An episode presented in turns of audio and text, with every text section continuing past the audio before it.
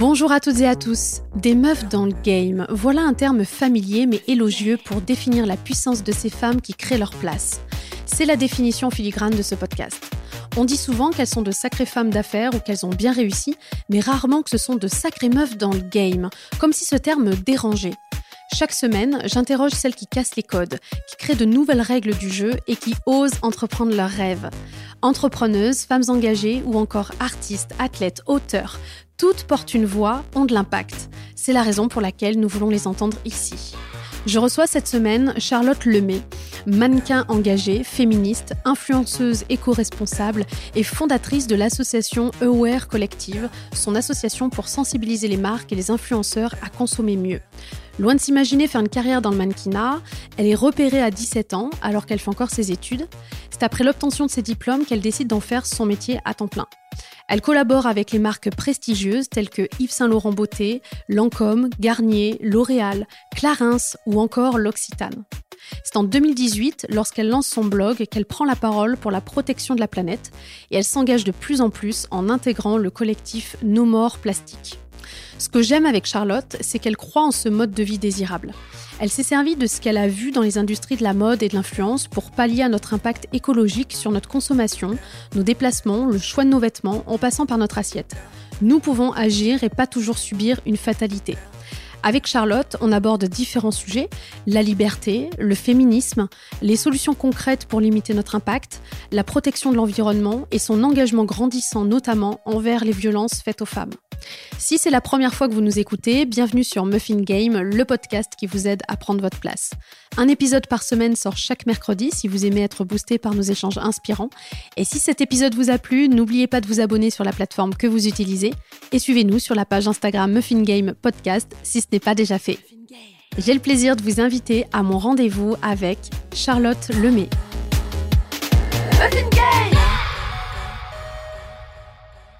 Bonjour Charlotte. Bonjour.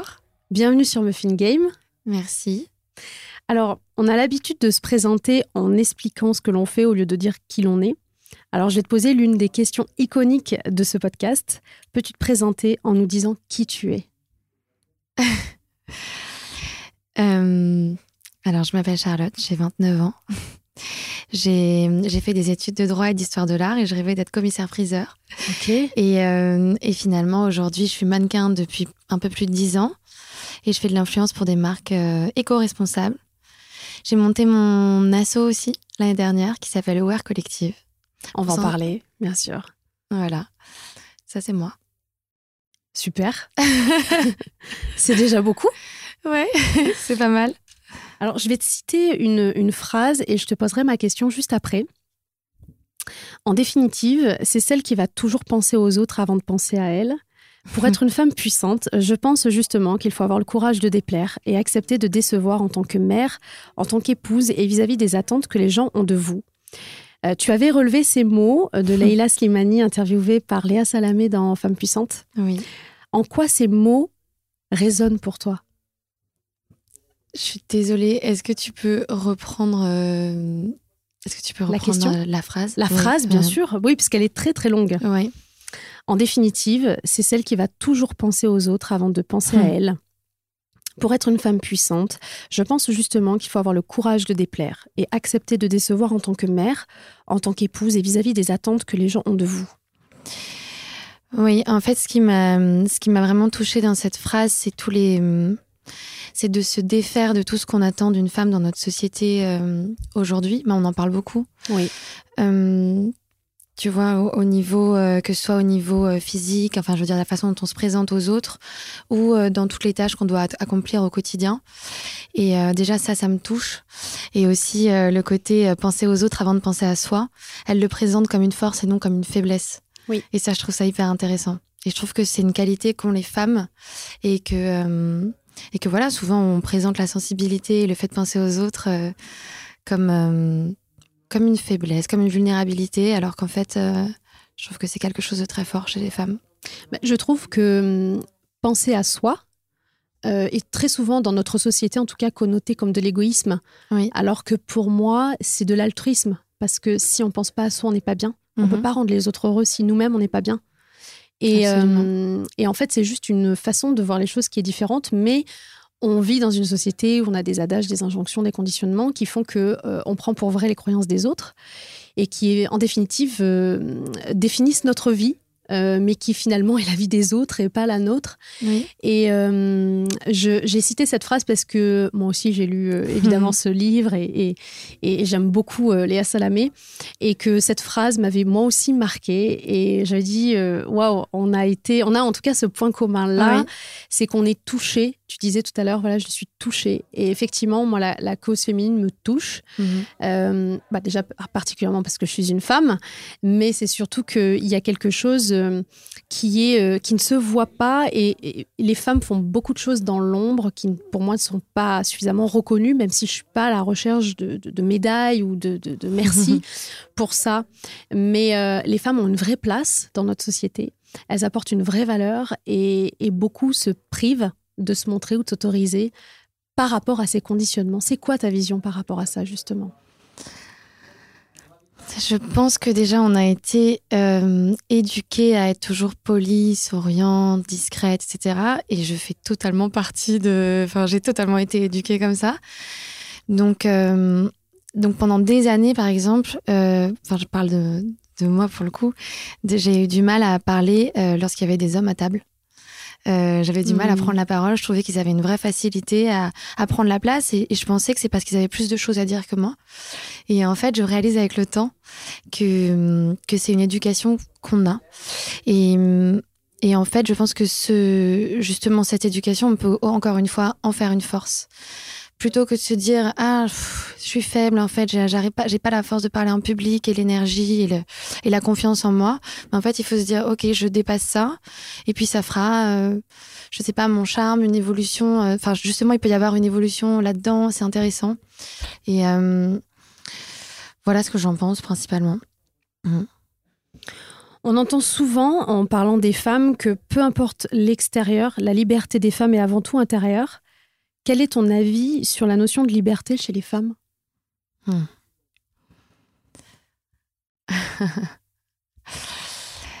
euh, Quand tu dis liberté intérieure, tu parles de liberté justement de s'exprimer, liberté enfin de, de penser, d'avoir un avis. La liberté de penser, la liberté d'agir aussi.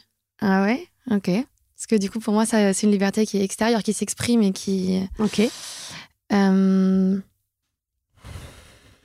je pense qu'aujourd'hui, en France en tout cas, on a une vraie liberté d'action. Oui. Ça, c'est sûr. Après, ce qu'il faut changer, justement, c'est ce qui se passe dans notre esprit, c'est ce qui nous bloque. Euh, c'est cette euh, pensée, ces pensées limitantes qu'on a, en fait. Vraiment, c'est par là qu'il faut commencer.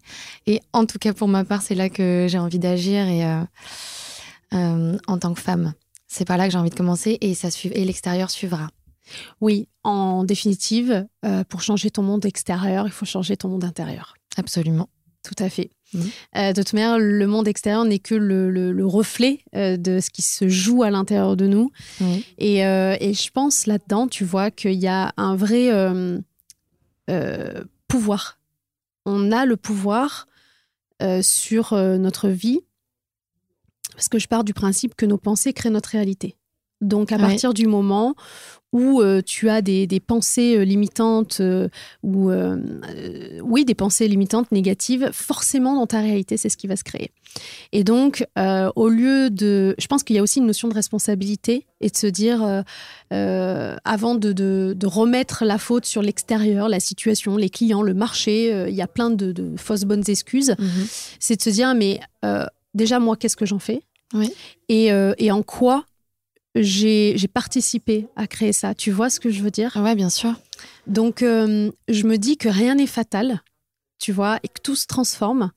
Et, euh, et j'ai vraiment l'impression que tu as, entrepris déjà ce, ce chemin-là ce chemin intérieur qui t'amène justement à te challenger sur euh, euh, un exercice comme celui-là, par exemple, juste d'échanger avec un micro Absolument. Où, je vais rien couper au montage. Ça, c'est très compliqué. Mais justement, c'est des choses qui, euh, en fait, on le décide et je pense que la peur, tu vois, c'est un choix. Oui. On décide d'avoir peur et, et en soi, la peur, c'est sain. Enfin, Bien sûr. Si t'avais pas peur, enfin moi, moi je suis flattée que t'aies peur. Parce que ça veut dire que ce que l'on fait là, pour toi, c'est important, que ça a du sens, mets, t'y mets ton cœur, euh, tu vois, ça arriverait les mains dans les poches, euh, etc., en disant ouais, vas-y, euh, ce serait complètement différent. Donc moi, j'aime rencontrer des gens qui ont peur, mais qui disent, Marielle, c'est bon, on y va quand même, quoi. Tu vois? Exactement. C'est exactement ce chemin que je suis en train de prendre. Et, et en fait, j'ai peur en fait, voilà, j'ai une peur de m'exprimer en public depuis toujours, mais quand j'étais petite, c'était maladif. C'est carrément, j'étais extrêmement timide. Je me souviens qu'on me mettait face à la classe et on me disait, mais vas-y, n'aie pas peur, ils vont pas te manger, etc. Puis petit à petit, quand je suis devenue mannequin, ça m'a obligée déjà à me présenter aux gens, à rencontrer beaucoup de personnes. Les castings, c'est ça, c'est tous les jours euh, rencontrer des nouvelles personnes. Et en fait, on me demandait rien, hein, parce qu'en tant que mannequin, on n'a pas vraiment de voix. C'est juste, euh, bonjour, tu t'appelles comment, tu viens d'où? Mais rien que ça, c'était un effort. Et ça, ça a été la première étape. Euh, et la deuxième étape, ça a été euh, mes études, quand j'ai commencé à faire des exposés euh, devant les gens. Alors, c'était mon point faible, alors que j'adorais faire la recherche. Mais tellement peur de dire des bêtises, je prends ça tellement à cœur, ce que mmh. je donne aux autres, ce que je, mes échanges, qu'en fait, ça devient quelque chose d'énorme pour moi. Et, et je crois que je suis quelqu'un de très sensible aussi. Et donc, je, rougis facilement. Tout ça, ça c'est. Voilà, mais j'ai appris. Maintenant, j'ai appris à, vivre avec et je passe des étapes avec les années. Et là, depuis un an, je me suis dit que. Euh, bon, je fais de l'influence, j'ai mon association et en fait, j'ai envie de porter des messages qui, pour moi, enfin, je. Je les ressens, enfin, c'est au fond de moi, c'est des convictions, ce sont des convictions profondes. Et j'ai envie de partager ces messages parce que je hmm. crois que ça peut faire du bien et je crois que ça fait du bien d'échanger sur ces sujets et c'est comme ça qu'on s'enrichit aussi et que moi aussi je vais m'enrichir. Et, euh, et, donc je me lance des petits challenges là depuis quelques mois justement. Je fais des podcasts, euh, des interviews, euh, des vidéos et, et c'est voilà c'est pas un exercice facile mais mais je crois que c'est comme ça qu'on qu'on apprivoise une peur. D'ailleurs c'est comme ça qu'on se qu'on se soigne des phobies. Oui, c'est en s'exposant petit à petit. Et donc voilà, je ne me laisse pas le choix. Et, euh, et je suis d'accord avec toi sur le fait que quand on donne, et c'est qu'on est, et qu'on est sincère, c'est là qu'on a peur, finalement. Oui, parce que c'est le cœur qui parle. Ouais. Et il n'y a pas de filtre. Euh, et qu'on peut, euh, à cet endroit-là, se sentir parfois vulnérable. Mhm. Et comme on a souvent connoté la vulnérabilité par signe de faiblesse, on se dit, mon Dieu, je vais me montrer faible aux yeux du monde. Alors que pour moi, la montrer sa vulnérabilité est une vraie force. Ça demande du courage. Je suis entièrement d'accord. Et je suis très admirative des, des gens comme toi, là, devant moi, qui me disent, Marielle, j'ai trop peur, mais je le fais quand même, tu vois. Oui. C'est vrai, ça demande, ça demande du courage. Et au-delà de ça, pour le sujet euh, de la peur aussi euh, de, de parler en public, etc., quand c'est le sujet euh, écologie, il y a évidemment, on est évidemment tout de suite critiqué en tant qu'influenceur. Mm. Et pas que en tant qu'influenceur, c'est un sujet qui est hyper polémique, où les gens sont très sensibles. Qui ouvre le débat. Voilà. Et donc, j'ai vraiment, vraiment envie de faire attention aux informations que je donne. Je déteste dire des bêtises, mais c'est ma hantise dire euh, dire un mauvais chiffre, euh, tu vas parler en flic et, donner la mauvaise information, ça me terrifie. J'ai envie d'être le plus carré possible sur ces sujets. Au-delà du fait d'avoir envie d'être irréprochable, c'est aussi que j'ai envie d'être euh, d'être sincère avec les personnes qui nous écoutent. Voilà. Et c'est tout à ton honneur. tu es féministe. Oui. tu l'as toujours été ou au contraire tu l'es devenue? Je crois que je l'ai toujours été. Oui, je, tu vois, je suis en train de réfléchir à des exemples. Euh, même en primaire, déjà, je me battais avec les garçons. Alors, j'ai pas de, j'ai pas de souvenirs précis, mais j'ai toujours traîné avec les garçons. J'ai toujours aimé euh, les, les confronter. Surtout, euh, le, le, vrai déclic, je pense, c'est ça a été dans ma famille. Tu vois vraiment le quotidien, les dîners bah, C'est le point de départ en fait de ton affirmation, enfin de notre affirmation en général. Exactement. Et en fait, je m'en rendais pas compte. Ça, ça a mis du temps mais c'est les dîners de famille. C'est là où je me suis dit, mais en fait, ça m'est insupportable ce qui se passe. Tu vois, il faut, faut que je réagisse. Et du coup, je me. Et en même temps, euh, je me sens très à l'aise avec les hommes, à discuter avec des hommes, enfin, autant d'ailleurs avec les hommes qu'avec les femmes, mais je me sens pas dans un groupe où, tu vois, en opposition avec eux. Mais à un moment, je me suis dit, mais, mais c'est pas normal ce qui se passe il faut que ça bouge en fait. Tu vois, de c'est basique, hein, mais de voir euh, les femmes euh, en cuisine chez moi, mes tantes, ma mère, qui sont là à se lever et que eux soient tout le temps assis du même côté à, boire l'apéro, rien que ça, ça Qu'est-ce que ça te révolte Ça te révolte? Ça me révolte.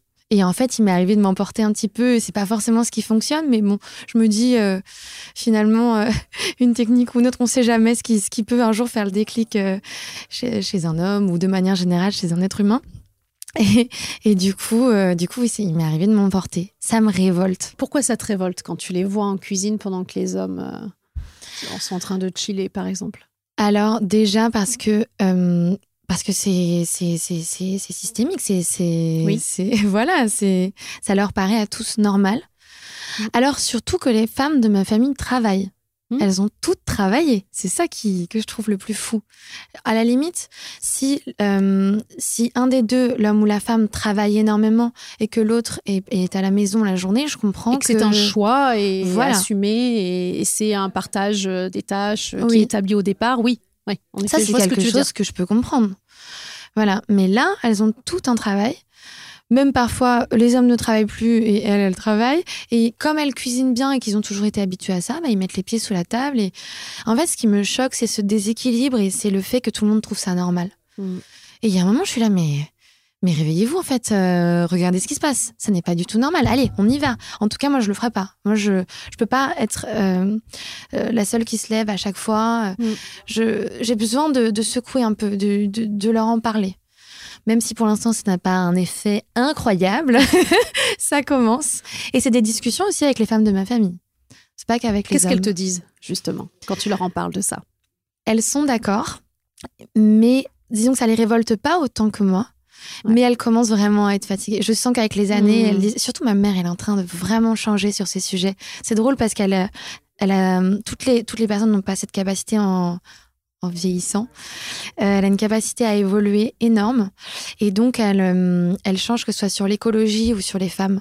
Et avec les années, elle dit en fait, euh, voilà, j'ai travaillé aussi, je suis fatiguée, je suis une femme d'un certain âge et en fait maintenant j'ai besoin qu'on m'aide. Je peux plus être toute seule en cuisine. Donc ça, elle le comprend très bien. Oui, mais elles le font que par la force de la fatigue. Si elle sentait pas la fatigue, est-ce qu'elle l'aurait fait? Je pense oui. Oui.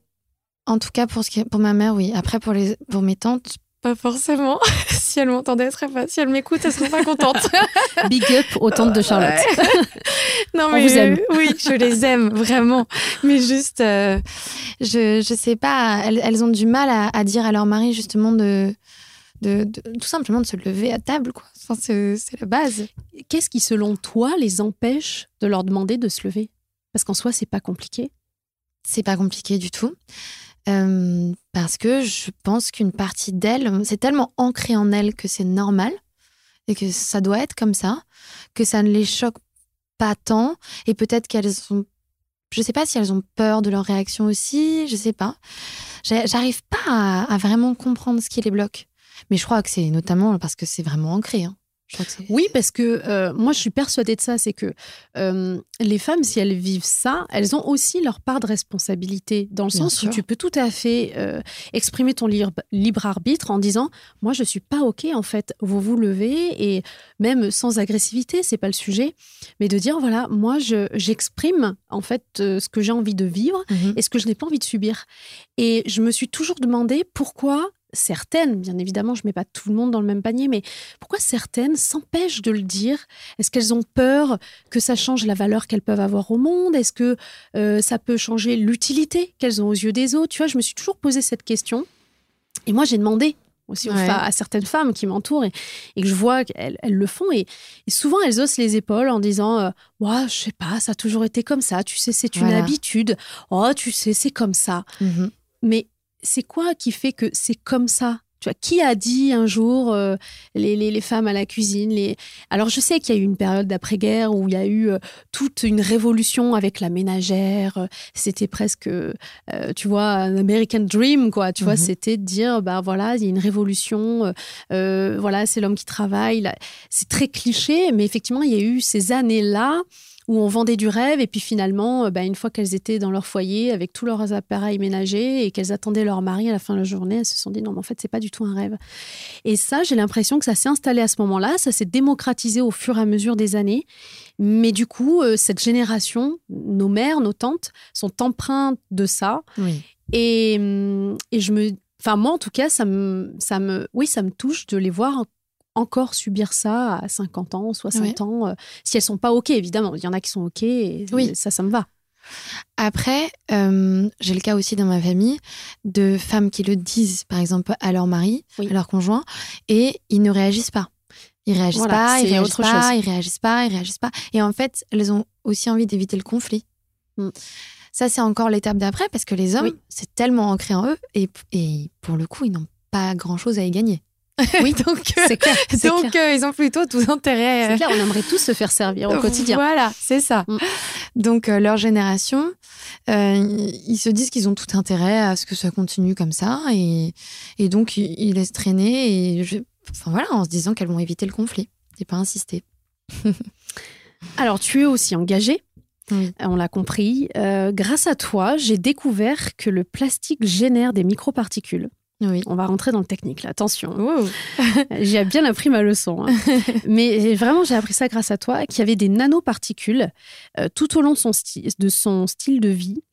Euh, cette pollution invisible nous empoisonne quotidiennement et que transformer des objets en plastique et d'autres objets en plastique, donc en cherchant à les recycler en fait, ne réduira pas la pollution plastique. Oui. Pourquoi? Parce que le plastique recyclé ou non reste une matière toxique depuis sa création, pendant son utilisation jusqu'à son état de déchet. Et c'est fou. Euh, je ne le savais pas du tout, euh, bien que je sois sensible à la notion d'économie circulaire.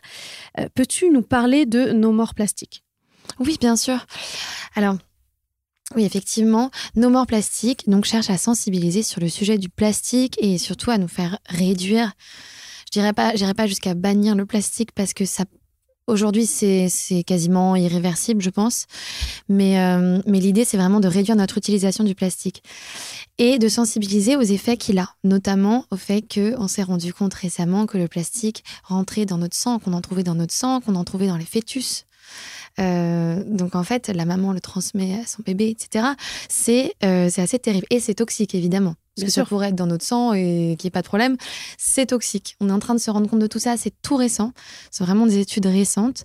Et effectivement, tout a un impact. C'est-à-dire, euh, par exemple, No More Plastic m'a appris que le fait de porter, de- d'avoir des baskets en plastique, même recyclées, quand tu vas aller faire ton running, ben en fait, tu vas libérer des microplastiques euh, quand tu vas aller courir. Alors aujourd'hui, c'est quasiment impossible de faire autrement. hein. Le plastique est partout. Eh oui. C'est une matière qui est très peu chère, euh, qui est légère, qui, qui résiste à, à la chaleur, enfin à plein de choses, et donc elle est difficilement remplaçable. Donc c'est voilà. Tout- toutefois, il faut trouver des des, des- Des alternatives. Des alternatives, solutions, exactement. des- oui. il faut absolument en trouver, mais mais ça, mais ça va être très très très très compliqué. Donc voilà, l'idée euh, No More Plastic, c'est ça, c'est sensibiliser euh, à ce sujet-là.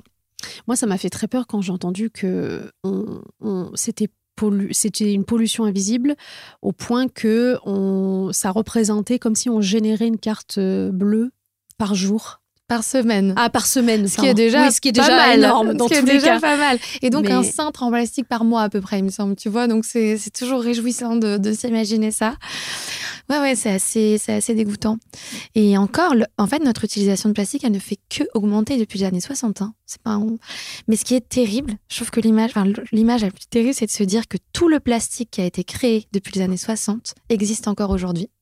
Et là, tu te dis, ok, donc on- en fait, c'est énorme. Il n'a pas disparu, il est encore dans la nature. Pourquoi Donc, en fait, on- Parce qu'on continue à l'utiliser ou parce qu'on l'a tellement bien recyclé que du coup il est partout? Ah non, c'est parce qu'en fait, le, le plastique ne, comment ne, ne se, n'est pas, oh là là, j'ai pas, j'ai pas le terme, n'est pas biodégradable. Donc en fait, euh, il- la plupart, il y a que 9% des déchets plastiques qui sont recyclés dans le monde. Depuis Même que le si on a fait été le créé. tri, même si, même si on fait le tri. En France, c'est environ 20% des déchets plastiques qui ont été recyclés. Malgré le fait qu'on fasse le tri, tous les plastiques ne sont pas recyclables. Quand il y a des matières qui sont mélangées, c'est très difficile de les séparer. Euh, il y a énormément de critères qui font qu'on ne recycle pas le plastique souvent, même quand on fait bien le tri. C'est pour ça qu'en fait, vraiment, ce qu'il faudrait, c'est en utiliser moins, tout simplement. Mais comment? Puisqu'il y en a de partout. Tu achètes euh, le, moindre produit, il y a du plastique. Rien que les emballages, par exemple. C'est extrêmement compliqué. Euh, les, les- les conditions de présentation, euh, enfin tout. Essayez d'aller dans des d'acheter des fruits et légumes, pas des, des plats tout faits si possible, acheter des fruits et légumes en En vrac. vrac. Avoir ses sachets, ses propres sacs quand on va faire ses courses. évidemment, ça c'est pour l'alimentation, mais j'ai conscience que c'est très compliqué. Hein. Moi-même, j'en achète régulièrement du plastique, malheureusement. bon, évidemment, avoir une gourde pour éviter d'avoir des bouteilles en plastique. Pour ce qui est des vêtements, éviter tout ce qui est synthétique, matière synthétique. Ça, c'est pareil, c'est très difficile de l'éviter. J'allais dire, comment tu fais? Ah, je, je, ne l'évite pas Pour complètement. Pour retrouver, euh, tu vois, euh, de la non-matière synthétique, il y en a presque partout. C'est très compliqué. C'est très, très compliqué. Et même des marques qui se veulent éco-responsables, parfois mettent 20% euh, de polyamide, de nylon, de tout ça. Parce que, évidemment, ça rend la matière plus. Elle se tient bien, a priori. Et ça coûte moins cher, c'est plus élastique. Enfin, il y a énormément de raisons pour lesquelles on met des matières synthétiques et on les mélange. Mais en fait, c'est très difficile, encore une fois, de séparer des matières. Donc, si possible, pour les vêtements, choisir des vêtements euh, avec des matières uniques, 100% coton, 100% lin. Voilà, encore une fois, voilà, il faut être, euh, faut être tolérant, euh, on fait de notre mieux et c'est pas toujours possible. Et, il m'arrive aussi d'acheter des vêtements qui ont des matières synthétiques dedans. Bah c'est très compliqué de trouver des vêtements qui n'en ont pas. Mais voilà, si possible éviter parce que quand on met les vêtements en machine, ils libèrent des microplastiques dans nos océans. Et, euh, voilà, c'est le cercle un peu euh, vicieux, infernal euh, du plastique qui se retrouve absolument partout. Bah, en fait, on a découvert des ressources que la planète nous donnait, comme par exemple le pétrole, voilà, qui était vraiment clairement de, l'or noir pour nous. Et en fait, avec cette ressource, euh, ça a créé, euh, on sait créer des besoins. Euh, ce qu'il y a, c'est que aujourd'hui, ces ressources vont bientôt plus exister. Mhm. et en fait, c'est difficile de retourner en arrière. Qu'est-ce qu'on dit à un agriculteur, par exemple, où on lui a dit dans, dans, je crois, les années 70-80, il, faut, il faut produire plus, il faut mettre des engrais, il faut des tracteurs au gasoil, etc. Et euh, qu'est-ce qu'on leur dit à ces mêmes gens aujourd'hui en leur disant bah, il faut retourner en arrière? Tu vois, et en fait, c'est ça la, la, complexité euh, du sujet. Euh, il y a effectivement plein plein de choses, on, entend plein plein de choses, c'est un vaste sujet, je pense qu'il faudrait 4-5 podcasts sur le sujet, mais c'est clair. Tu vois, il y a un truc aussi intéressant avec l'avion, où on entend dire que un jour, quand on ne sait pas, mais dans un avenir proche, euh, on aura une espèce de, forfait euh, de, de, voyage possible par, euh, par personne, où on aura un forfait à l'année. un quota, Un quota. Je pense comme pour l'eau, comme pour le chauffage, comme pour énormément de choses. En fait, on va comme pour toutes les énergies. Voilà. Ouais, ouais. Mmh. Bah, c'est obligatoire de toute façon. Euh, enfin, il y a eu des études là-dessus. Là, j'ai plus les chiffres. Comme je n'aime pas dire de mauvais chiffres, je ne donnerai pas. Mais, euh, mais en fait, l'humain a beaucoup de mal à se restreindre, surtout quand on vit dans une société qui fonctionne comme ça. Et qui nous a habitués à ça. Qui nous a habitués au confort, à une consommation, euh, enfin, une surconsommation, je pense qu'on peut le dire. c'est très difficile de se, de se restreindre soi-même. C'est quasiment impossible, en fait c'est intenable. Donc, à un moment, il va falloir que ça, que ça vienne euh, de plus haut, quoi. Euh, forcément. Et pour ça, et je crois que qu'est-ce qu'on dit à un agriculteur, etc. Ben, en fait, ça va pas se faire en, en un jour. Il va falloir qu'on soit tous ensemble là-dedans et qu'on demande à ce qu'il y ait des lois qui soient changées, etc. Ça peut être qu'à ce niveau-là. Il faut aussi que les en fait, c'est à tous les niveaux. Il faut que les entreprises se bougent, il faut que les politiques se bougent et il faut que nous aussi, ça commence par là, en fait. Ça commence par nous, ça commence par. Euh, c'est nous qui allons euh, aller dans la rue pour demander euh, que ça change, etc. Tu serais prête à aller dans la rue? Oui, bien sûr. Oui, oui. Enfin, je dis bien sûr. Après, je dis ça comme si c'était facile. on y va tout de suite. Oui, oui, bien sûr. Après, et ça m'est arrivé, euh, ça m'est arrivé d'aller à des manifestations, bien sûr. Et mais je peux pas toujours, euh, je peux pas toujours y aller. Je peux pas être à toutes les manifestations, mais je pense que c'est très important. C'est important de le faire. C'est important. En fait, je pense que c'est important aussi d'agir avec les cartes qu'on a avec le métier que chacun fait, avec, euh, nos talents, avec euh, nos connexions. Chacun à son échelle, on peut faire quelque chose. Il faut pas se dire, OK, mais ce que je fais, ça n'a pas d'importance parce que je travaille dans tel secteur, parce que j'ai pas euh, d'abonnés, parce que j'ai pas. Enfin, voilà. Non, en fait, on a tous un rôle à jouer hyper important. Voilà. C'est ça, c'est ça que je pense. Pour toi, tu le vois comme un, combat, une lutte, au, même titre que les combats qui ont été menés dans les années euh, euh, précédentes euh, pour les femmes, pour les droits des femmes, mai 68 par exemple, qui, mhm. des, qui ont été des périodes vraiment charnières. Est-ce que pour toi, cette transition écologique est au même titre que ça, une vraie révolution intérieure, extérieure? Oui et où euh, ta génération et, et, tous ceux qui la composent euh, doivent aller dans la rue, doivent s'exprimer Ah oui, absolument. Ah oui, oui, c'est un combat et j'ai l'impression que ça va pas du tout assez vite. Et moi-même, je me pose tout le temps la question. Je me dis, mais en fait, qu'est-ce que je fais? Il faut que j'aille encore plus vite là.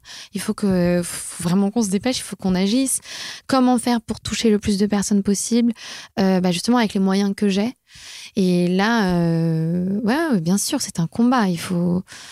Euh, ça, va trop vite malheureusement et ça va encore plus vite que ce qu'on que ce qu'on craignait. Que, ça va encore plus vite que même que ce que le GIEC que ce qu'on pensait annonçait. Donc euh, et déjà, enfin bref, c'est le film Don't Look Up, même euh, carrément, carrément. Voilà, c'est on est dedans. Donc donc oui, je crois qu'il faut se battre et je crois même qu'il faut. Enfin moi, j'aurais de me battre encore plus et, encore plus vite. Ouais, il faut, faut y aller. oui, c'est sûr. Concrètement, quels sont les gestes que nous pouvons avoir pour ne pas participer à cette pollution invisible, justement euh, Est-ce qu'il y a des moyens qui existent? Parce que on met souvent en avant des constats assez sombres hein, de la réalité, et c'est très très bien, mais sans pour autant être force de proposition et de solution. Oui.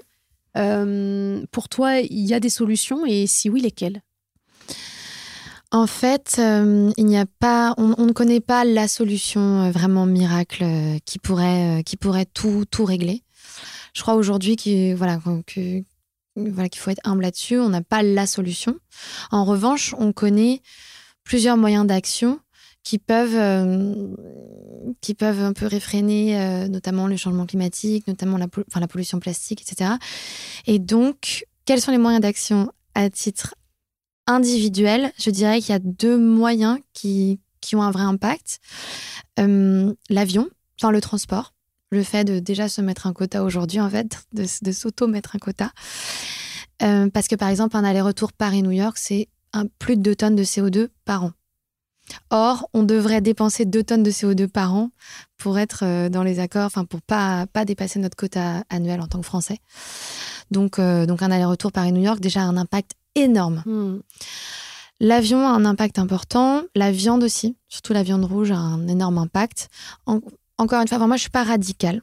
Je, pense que c'est trop difficile d'être radical sur tous les sujets. J'ai essayé de l'être.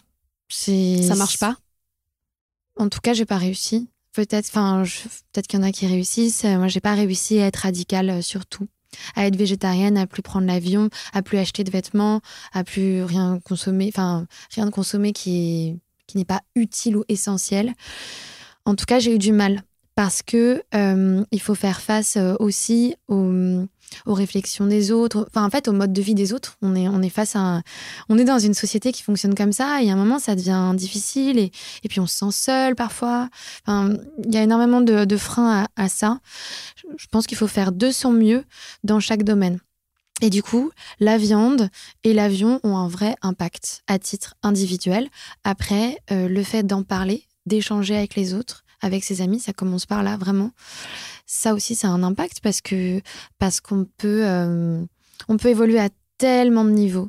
En fait, quand j'ai commencé à, mettre euh, à découvrir un petit peu euh, le mode de vie éco-responsable, je, me suis dit, mais en fait, je ne connais rien, il n'y a rien qui va. Tout ce que je fais, ça ne va pas. au début, je me suis dit, j'achète mes petits cotons réutilisables, j'achète plus de coton-tige, plus de bouteilles en plastique. Ah, génial, trop cool. Et déjà, c'était il y a quelques années. je me disais, waouh, ça peut avoir un impact.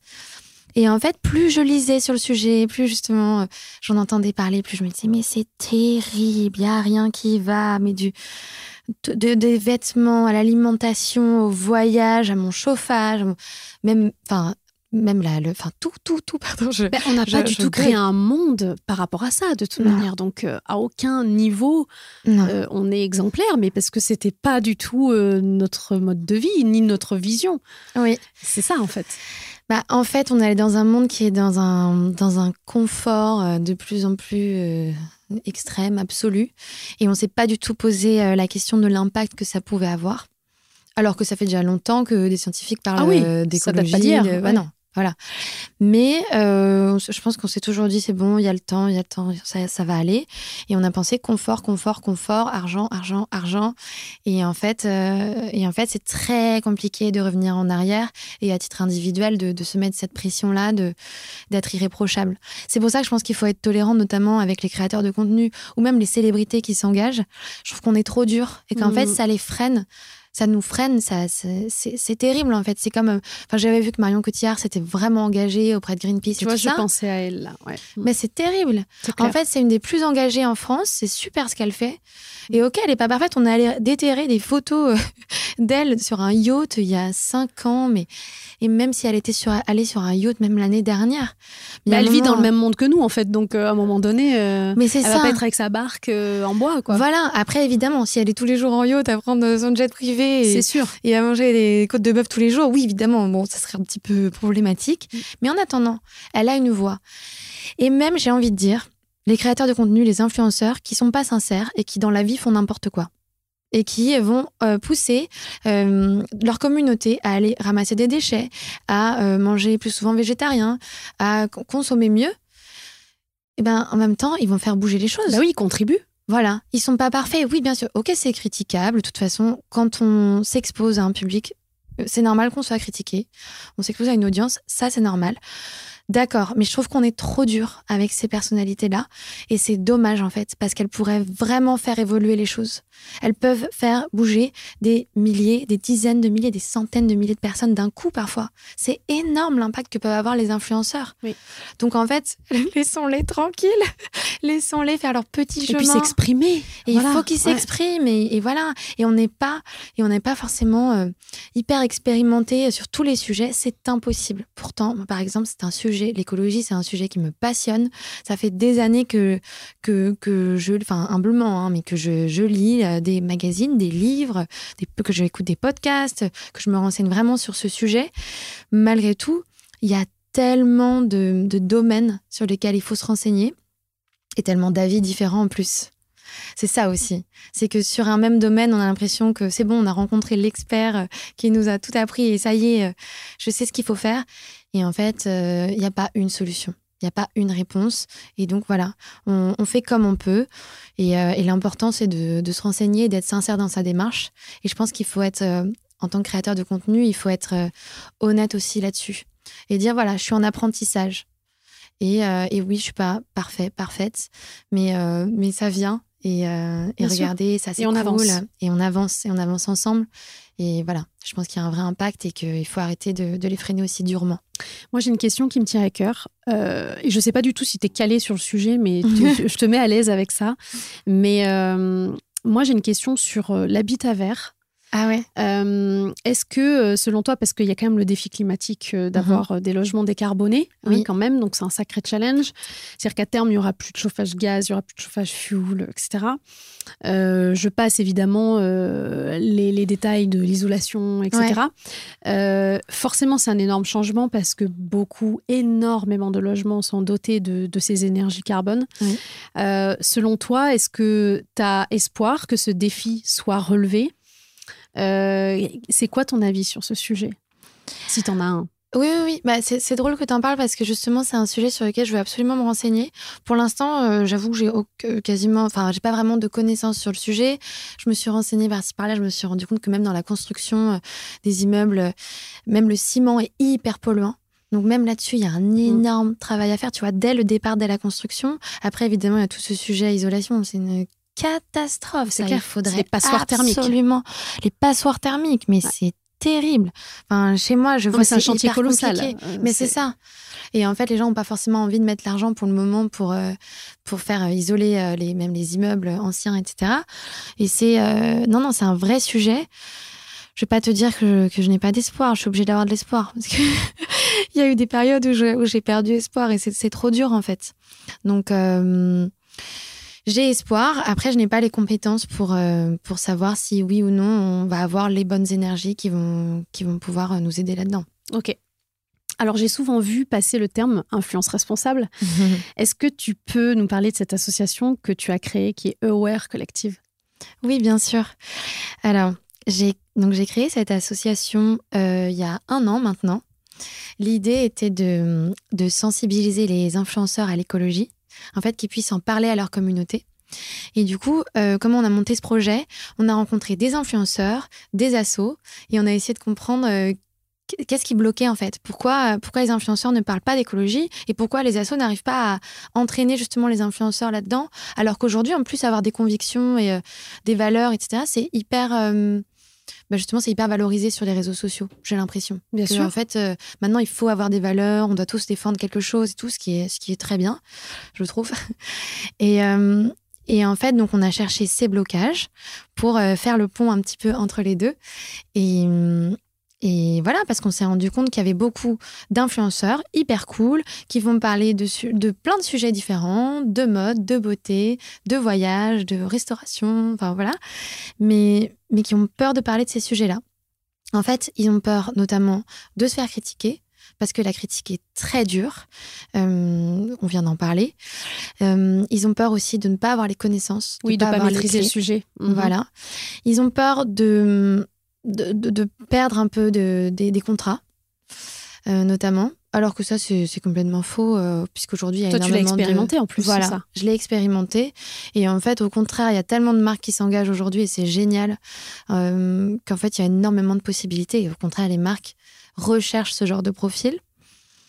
J'ai perdu le, fil, j'avais une, une, autre idée en tête, ça me reviendra. Mais en tout cas en tout cas, voilà pour le, pour le côté influenceur. Et du côté des assos, en général, ils ne savent pas trop comment, euh, comment communiquer forcément. Enfin, il y en a qui sont fortes pour ça, évidemment, mais la plupart du temps, ils ne savent pas comment approcher les influenceurs et, et comment rendre tout ce sujet un peu cool, en fait. Oui, désirable. exactement. Et en fait, c'est ça que je cherche à faire c'est rendre euh, l'écologie euh, l'éco-responsable désirable. C'était la, devise de mon blog que j'avais créé en 2018, l'éco-responsable désirable.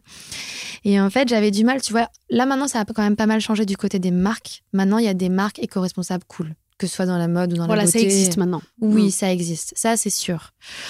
À l'époque, c'était compliqué. Enfin, il y a quatre ans, euh, tu allais chercher tes petits pas produits. Vieux, hein. C'est pas vieux. Il y a cinq ans maintenant, en 2023, pardon.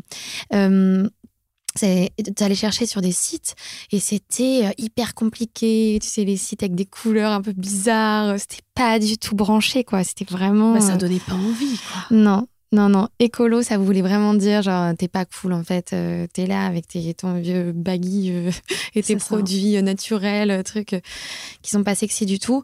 Là, aujourd'hui, tout est possible de ce côté-là. Du côté des marques, ça a énormément évolué.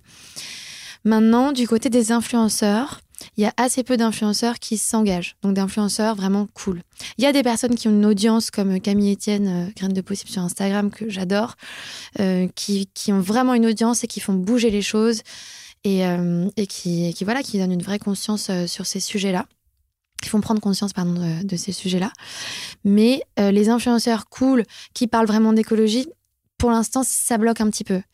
Alors qu'encore une fois, ils peuvent avoir un impact énorme, je crois, vraiment fort en, cet impact qu'ils pourraient avoir. Ça permettrait d'accélérer les choses. Et, euh, du coup, cette association, c'est euh, le principe, c'est d'emmener les influenceurs en voyage pendant trois jours. J'emmène euh, six influenceurs. Nous emmenons, parce que je travaille avec une, une boîte qui m'aide à organiser tout cela. Nous partons avec six influenceurs, en train bien sûr, avec en général un ou une chef euh, végane qui nous, qui nous permet de manger végétarien pendant tout le, tout le voyage et peut-être nous apprend aussi à cuisiner euh, vegan. Hum, à chaque, à chaque voyage, il y a un thème différent. Le premier, c'était sur la mode éco-responsable. Le deuxième sur le vin et le changement climatique. En gros, l'impact du changement climatique sur le vin et sur les vignobles. En France, il y a encore plein d'autres thèmes qui vont être explorés euh, l'année prochaine. Là, c'était un petit peu un crash test. C'était la première fois qu'on faisait ça euh, en France, et hum, sur ce format-là en tout cas. Et du coup, le but, c'est de développer ces voyages parce que ça a super bien fonctionné, j'ai l'impression. Et, hum, et voilà. Et pour ce qui se passe pendant les voyages, en fait, on, on, passe des bons moments ensemble. En fait, il y a deux heures par jour d'apprentissage, si je peux dire, avec des intervenants sur le sujet. Et le reste du temps, je dis pas que c'est un temps libre, mais en fait, ça a été réfléchi. Le but, c'est de, c'est justement pas que de me donner une claque, tu vois, sur le sujet écologie. C'est aussi d'avoir, euh, ok, on est ensemble. Hmm. On, fait ça ensemble, ça va aller, on se soutient. Tu vois, il y, a un côté. C'est un vrai accompagnement. Ouais.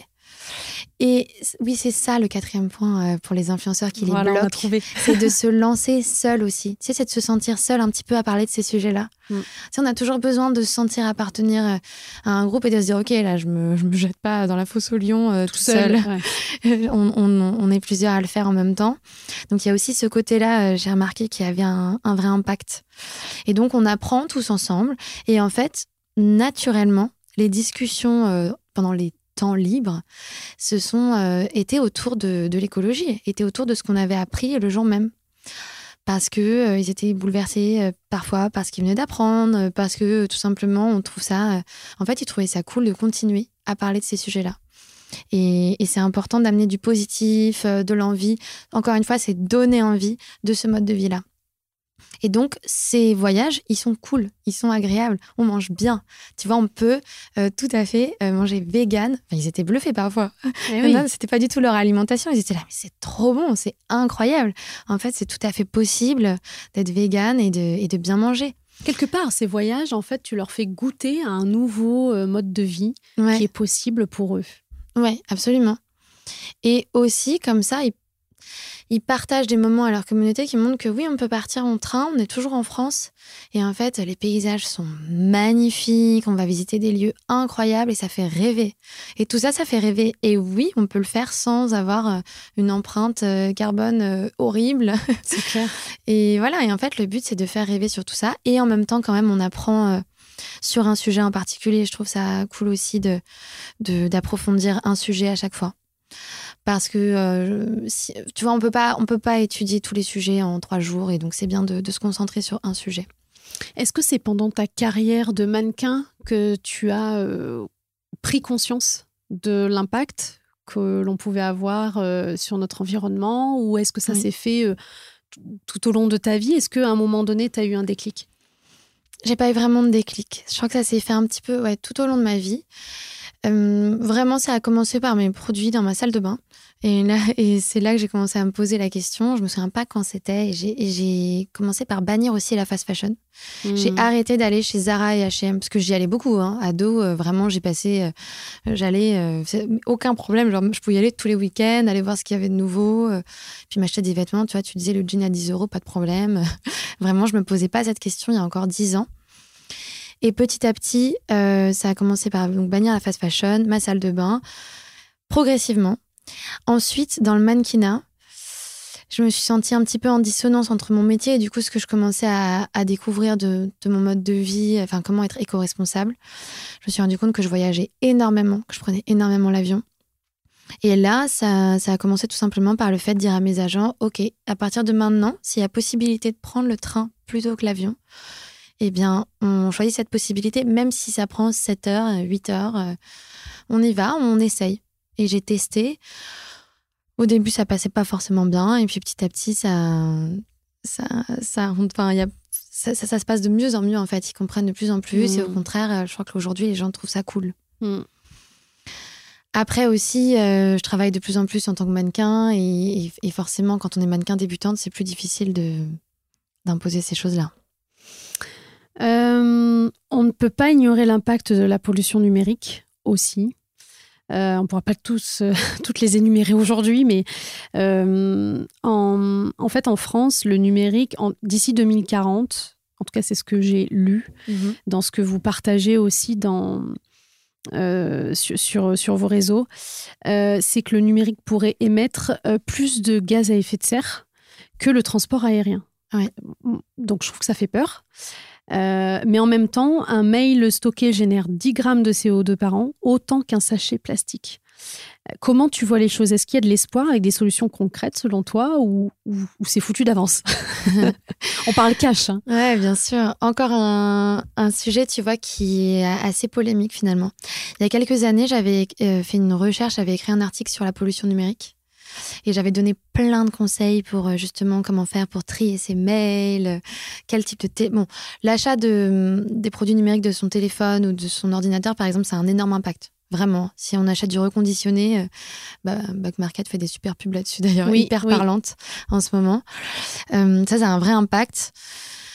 En revanche, depuis, j'ai eu des discussions qui m'ont fait un petit peu remettre tout ça en question parce que si on parle uniquement d'aujourd'hui, la pollution numérique est vraiment inférieure à la, à la pollution justement de la- de l'aviation. Ok. Donc là, je ne sais plus quoi penser, honnêtement. Alors oui, évidemment, c'est comme tout. Je pense qu'il faut avoir conscience que tout ce qu'on fait a un impact. Bien sûr. Mais, euh, mais quelle maîtrise on a là-dessus, encore une fois, à titre personnel? Comment on fait pour se restreindre sur le nombre de photos, le cloud, alors que tout le monde fait ça? Tout le monde poste sur tous les réseaux sociaux, on vit de ça. C'est Ben, à un moment donné, on peut pas aller vivre dans une grotte, quoi. Enfin, je- c'est- c'est une on fait partie de ce mais monde. Bien ouais. sûr. Donc en fait, je dis pas que c'est génial et qu'il faut pas du tout se restreindre, hein, absolument pas. Je dis juste, c'est très compliqué aujourd'hui. On vit dans un monde où bah, les ados passent euh, parfois 7 heures de leur journée sur les réseaux sociaux. C'est vraiment pas un chiffre euh, Mm. euh, qui concerne peu de personnes. C'est énormément de nos ados qui font ça. Donc, euh, moi-même, je passe, je crois que je passe, allez, pendant un moment, c'était une heure. En ce moment, je pense que c'est deux heures par jour euh, sur les réseaux Oui, sociaux. on n'est pas des exemples non plus, hein, c'est Voilà. clair. Donc, euh, donc, on- donc c'est une énorme partie de notre journée qu'on passe dessus pour communiquer avec les autres, euh, pour s'exprimer. C'est ça, il y a aussi un pouvoir énorme avec les réseaux sociaux. Donc, euh, donc euh, pff, sujet un petit peu technique, sujet un petit peu technique. Je comprends. Crois-tu en une écologie spirituelle? Euh, alors, je te pose la question, c'est pas, euh, c'est pas anodin, bien sûr. Et, euh, et d'abord, euh, une première question vient, c'est ça veut dire quoi d'abord? Une écologie spirituelle, tu vois? Parce que je sais qu'il y a un ouvrage de Satish Kumar sur le sujet et où la préface a été écrite justement par Mar- Marion Cotillard, on en parlait tout à l'heure. oui. Euh, d'abord, c'est quoi une écologie spirituelle? Alors, oh, ce serait long à expliquer. C'est tout le sujet de, de Oui. son livre que j'ai absolument Tu as deux heures. adoré. Ouais, c'est ça. c'est exactement ça. Euh, j'ai lu ce livre il y, a, il y a bien deux ans. Je l'ai adoré. Je l'ai d'ailleurs, je l'ai prêté euh, à quelqu'un depuis, et je ne fais, enfin, j'en ai beaucoup parlé à ce moment-là. Qu'est-ce qu'une écologie spirituelle?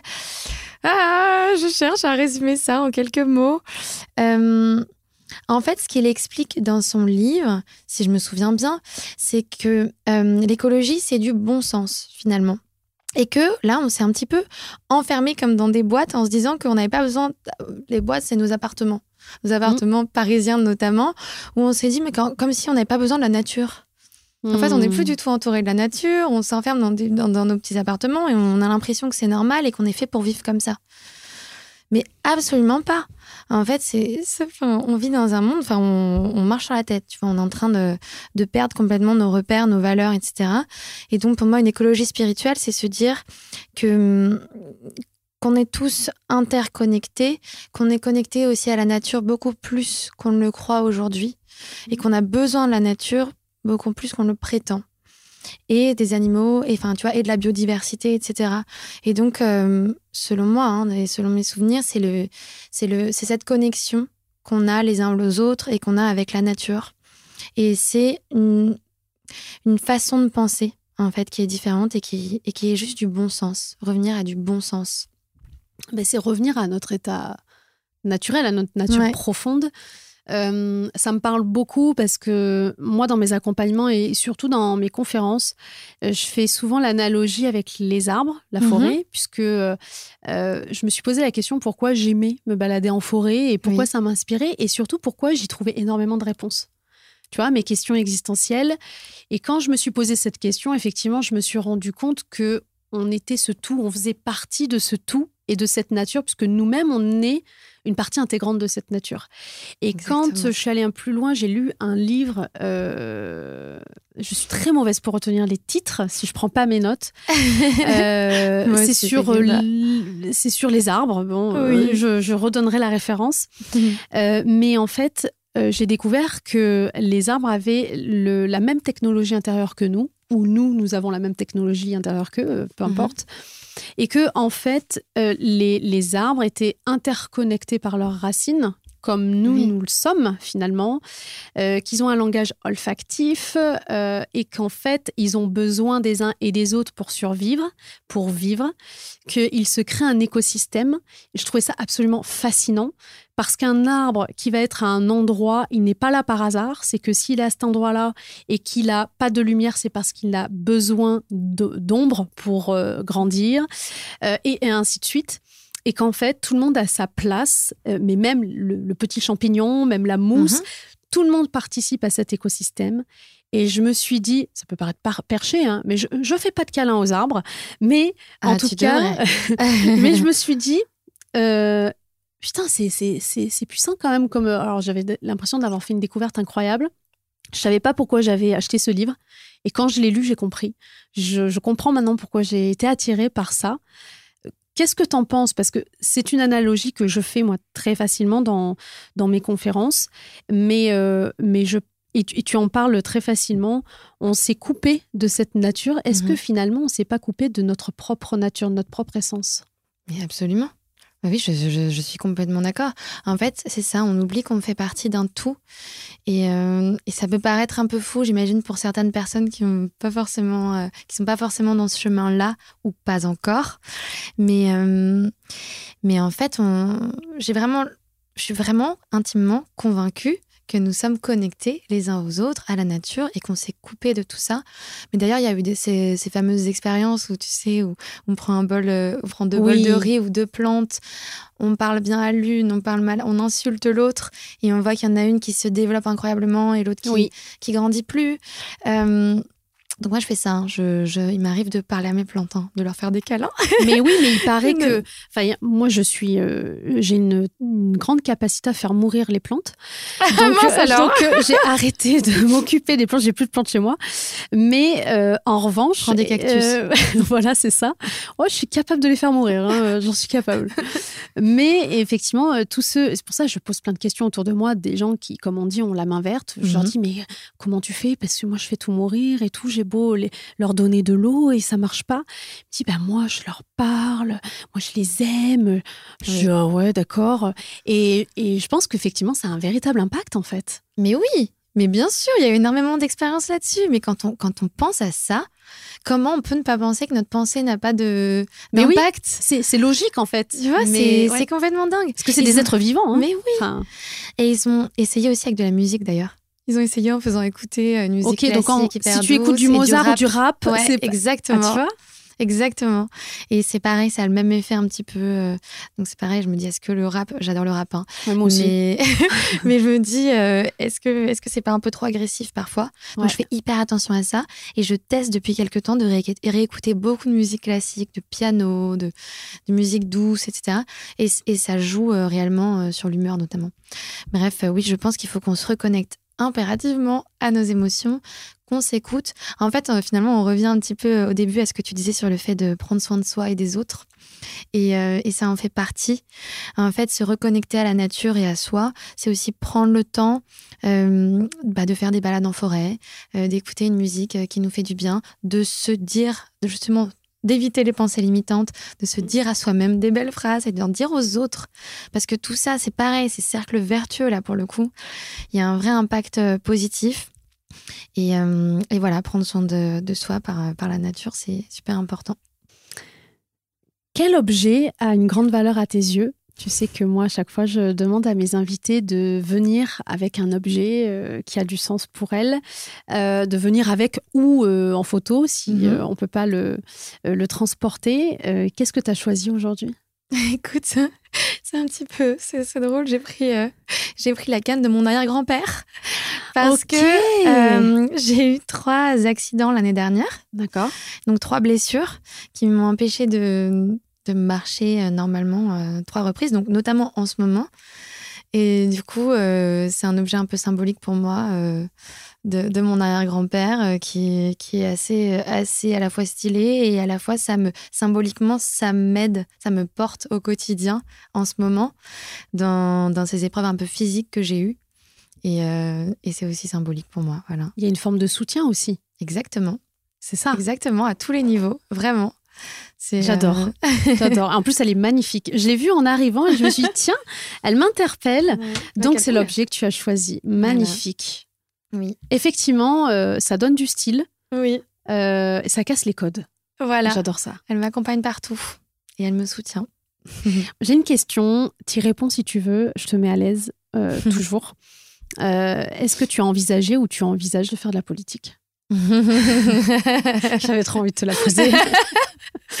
C'est un secret, ça.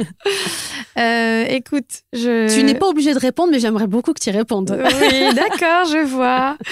Euh, oui, ça a toujours été un rêve, mais secret, dont je ne parlais à personne. Il y a quelques années, j'ai commencé à dire en blague que je voulais être ministre de la Culture, puisque je sortais de mes études d'histoire de l'art. Et là, de plus en plus, ma petite blague, c'est que je vais être ministre de l'écologie.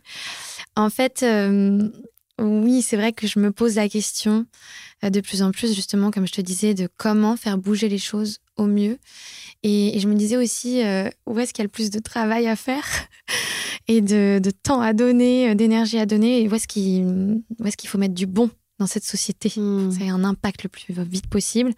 Et du coup, oui, je suis attirée euh, par la politique, pas du tout tout de suite, parce que j'ai beaucoup à apprendre, et notamment euh, sur, euh, sur le fait d'être euh, à l'aise, à, à s'exprimer en public et à plus avoir peur justement de dire des bêtises. Je pense que c'est très important quand on est en politique. hein. Je pense qu'il faut arrêter d'avoir peur. attention à ce Il y qu'on en a dit beaucoup même. qui ouais. n'ont qui n'ont plus peur de ça. Voilà. Mm. Donc, donc j'ai beaucoup de chemin à parcourir, mais oui, forcément, c'est une, ça me, ça me titille. Ça t'attire. Oui, ça m'attire, ça m'attire. Bon, bah, j'ai hâte de voir la suite et qui sait peut-être voter pour toi Ah ouais. si tu te présentes. Euh, quelle femme tu aimerais entendre sur Muffin Game et pourquoi? Une ou plusieurs? Bien sûr, on fait ce qu'on veut. Très bien.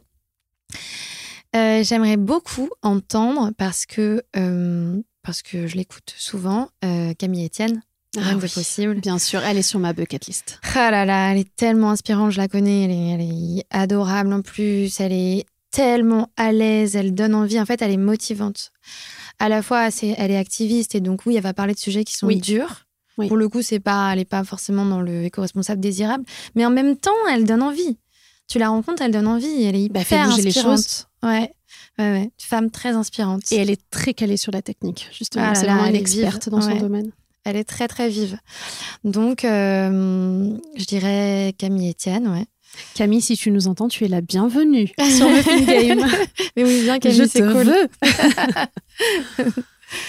Voilà. Je, je dirais Camille Etienne. Et après, une autre femme que j'aime beaucoup et que j'ai rencontrée récemment et que je trouve très intéressante et qui a elle-même un podcast. Et du coup, j'aimerais bien l'entendre en podcast. C'est Louise Aubéry, Ah oui. euh, My Better Self.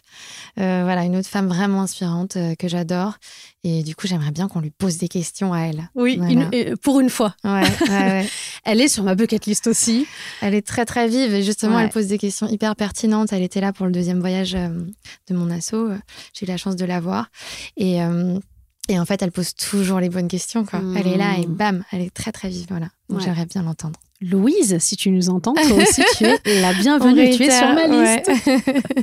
On te veut. Euh, Est-ce que tu as une référence, euh, un livre, un film, un podcast, euh, euh, quelque chose qui t'a qui t'a créé un déclic, une prise de conscience, une résonance, tout simplement? On a parlé tout à l'heure du livre L'écologie spirituelle. Ça peut être une que- de tes références. Honnêtement, c'est le livre que, qui me vient à l'esprit le plus. Enfin, en tout cas, c'est lui qui m'a donné un petit peu un déclic. C'est pour une écologie spirituelle. Donc, euh, c'est lui qui me vient là tout de suite. Je suis sûre que j'en ai d'autres. Euh, mhm. Ouais, je pense que c'est le livre qui m'a le plus touchée. Après, je suis comme toi, hein, j'ai un, un problème avec les titres. Ah ouais. Les titres, les auteurs. Moi, je note tout parce que sinon, je, je ne retiens rien. Mais j'en ai plein des super références. Mm. Donc, euh, je, je t'enverrai euh, mes avec trois plaisir. coups de cœur. je mettrai les euh, ajouter dans la liste. ouais. Ouais. Pas de souci, avec plaisir. On va terminer notre échange avec une autre question iconique de ce podcast. C'est quoi pour toi une femme qui crée sa place, qui est dans le game et qui crée ses propres règles du jeu Du coup, forcément, c'est une femme qui se dépasse, selon moi, euh, et qui dépasse euh, bah, les limites qu'on lui a, qu'on lui a données euh, en tant que femme depuis, depuis la naissance ou presque. depuis toujours Ouais, c'est ça. Tout simplement, je crois que j'ai pas de définition vraiment plus précise parce que ça peut être dans énormément de domaines. Mm. Et, hum, et donc, j'ai pas l'image d'une femme spécifiquement. Bien sûr, j'ai des icônes euh, dans ma vie qui m'ont tellement inspirée. genre, Comme qui? comme euh, Simone Veil. Bien Je suis vraiment pas la seule, mais pff, elle sûr. me fascine vraiment. C'est une quelle femme. Et par tu allais voir d'ailleurs le film Simone? Pas encore, non, pas encore. Il est bouleversant. Ah je, n'en suis pas sortie indemne et j'ai mis 24 heures hein, pour m'en remettre tellement que ça m'a touchée, impactée. on connaît tous euh, son histoire. Mais ce film, il est, euh, je trouve, euh, il va dans le détail. il est, et puis il y a aussi plein plein de choses autour. J'ai appris plein de choses, son, son impact pour, pour l'Europe. Tu vois, il, y a, tout ça. En fait, elle ah, n'a pas fait que ça en plus. Déjà ah que c'était énorme. Mais elle a fait plein plein de choses.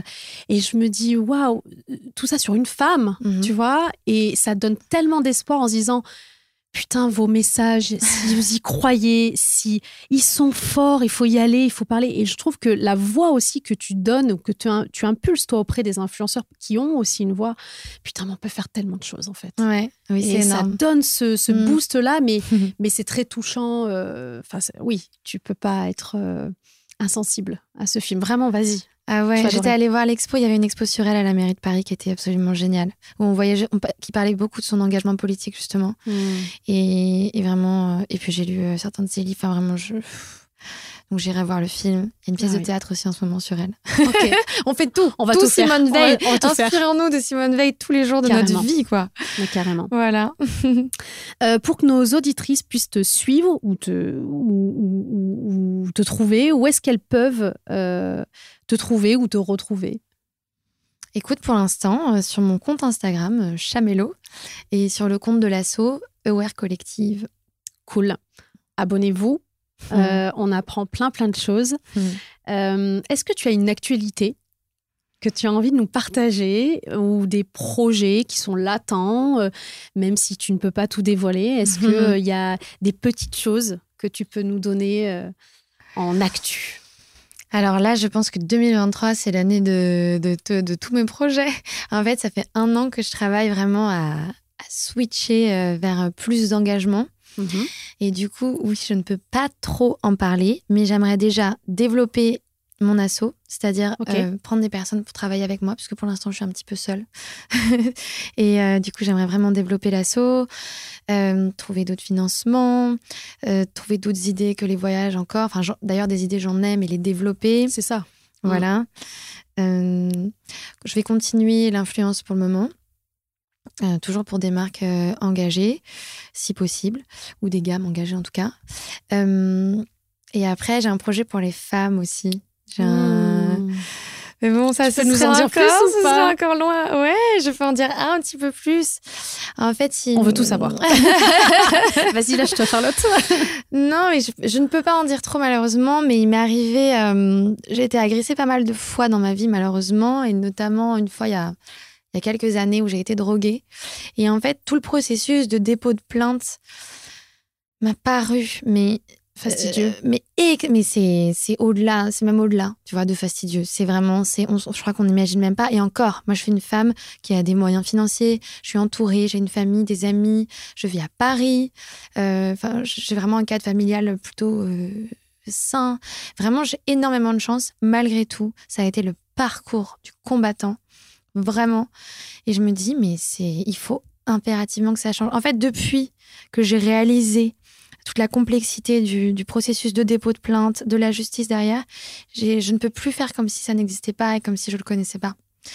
Et donc, en fait, je suis sur un projet là-dessus pour aider les femmes qui sont, qui sont victimes d'agressions sexuelles ou de, ou de violences ou qui ont été droguées, savoir quel recours elles ont et voilà, je suis vraiment en train de travailler là-dessus. Et, pour l'instant, je ne peux pas en dire trop, mais, mais c'est un projet que j'aimerais voir, euh, que, voir naître en, 2023 pour de bon. C'est pourquoi C'est pour faciliter les démarches ou pour rendre plus visible l'information? Pour rendre plus visible l'information. à ça? Idéalement, ce serait les deux. Euh, j'aimerais vraiment être euh, travailler avec une asso. J'ai déjà une idée de l'asso d'ailleurs. Et, et l'idée, ce serait ça et surtout rendre plus accessible l'information. Parce que, euh, pour te donner un exemple, euh, donc, quand j'ai été droguée, euh, il y a beaucoup de femmes qui sont venues me voir, malheureusement, ça arrive très souvent, et qui m'ont dit Mais comment t'as fait pour avoir la preuve que t'as été droguée? Et en fait, on ne sait pas, par exemple, que le GHB ne reste que 12 heures dans notre corps. Donc, en fait, si on va pas tout de suite faire les examens, ben, on ne le verra pas. Et on ne sait pas non plus qu'on peut faire des examens dans les cheveux pour aller trouver les drogues jusqu'à deux ans après. Donc en fait, il y a énormément de recours qu'on ne connaît pas. Et il faut ces preuves parce que sinon, devant la justice, il y a quasiment aucune chance, aucune chance que, que, que ça aboutisse, malheureusement. Et, et, donc voilà, il y a énormément de travail à faire de ce côté-là aussi. Et, et voilà, et c'est un projet qui me, qui me prend beaucoup de temps depuis un an, mais pour l'instant, j'en parlais pas. Et, je, et voilà, ça va venir bientôt. On a eu l'info là en, oui.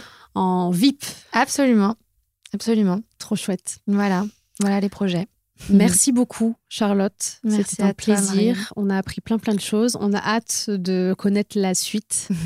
Euh, qui sait, tu pourras revenir euh, quand tu veux sur le podcast pour nous en parler. Merci beaucoup. Je te dis à très bientôt. Merci à toi. À bientôt. Merci de nous avoir écoutés jusqu'au bout. Vous êtes des meufs en or. Si le podcast vous a plu, prenez quelques minutes pour le noter 5 étoiles, puis déposez un commentaire, ça m'aide beaucoup. Et à partager votre ressenti sur Instagram en nous taguant, ça nous permettra d'interagir avec vous et à d'autres de découvrir Muffin Game plus facilement.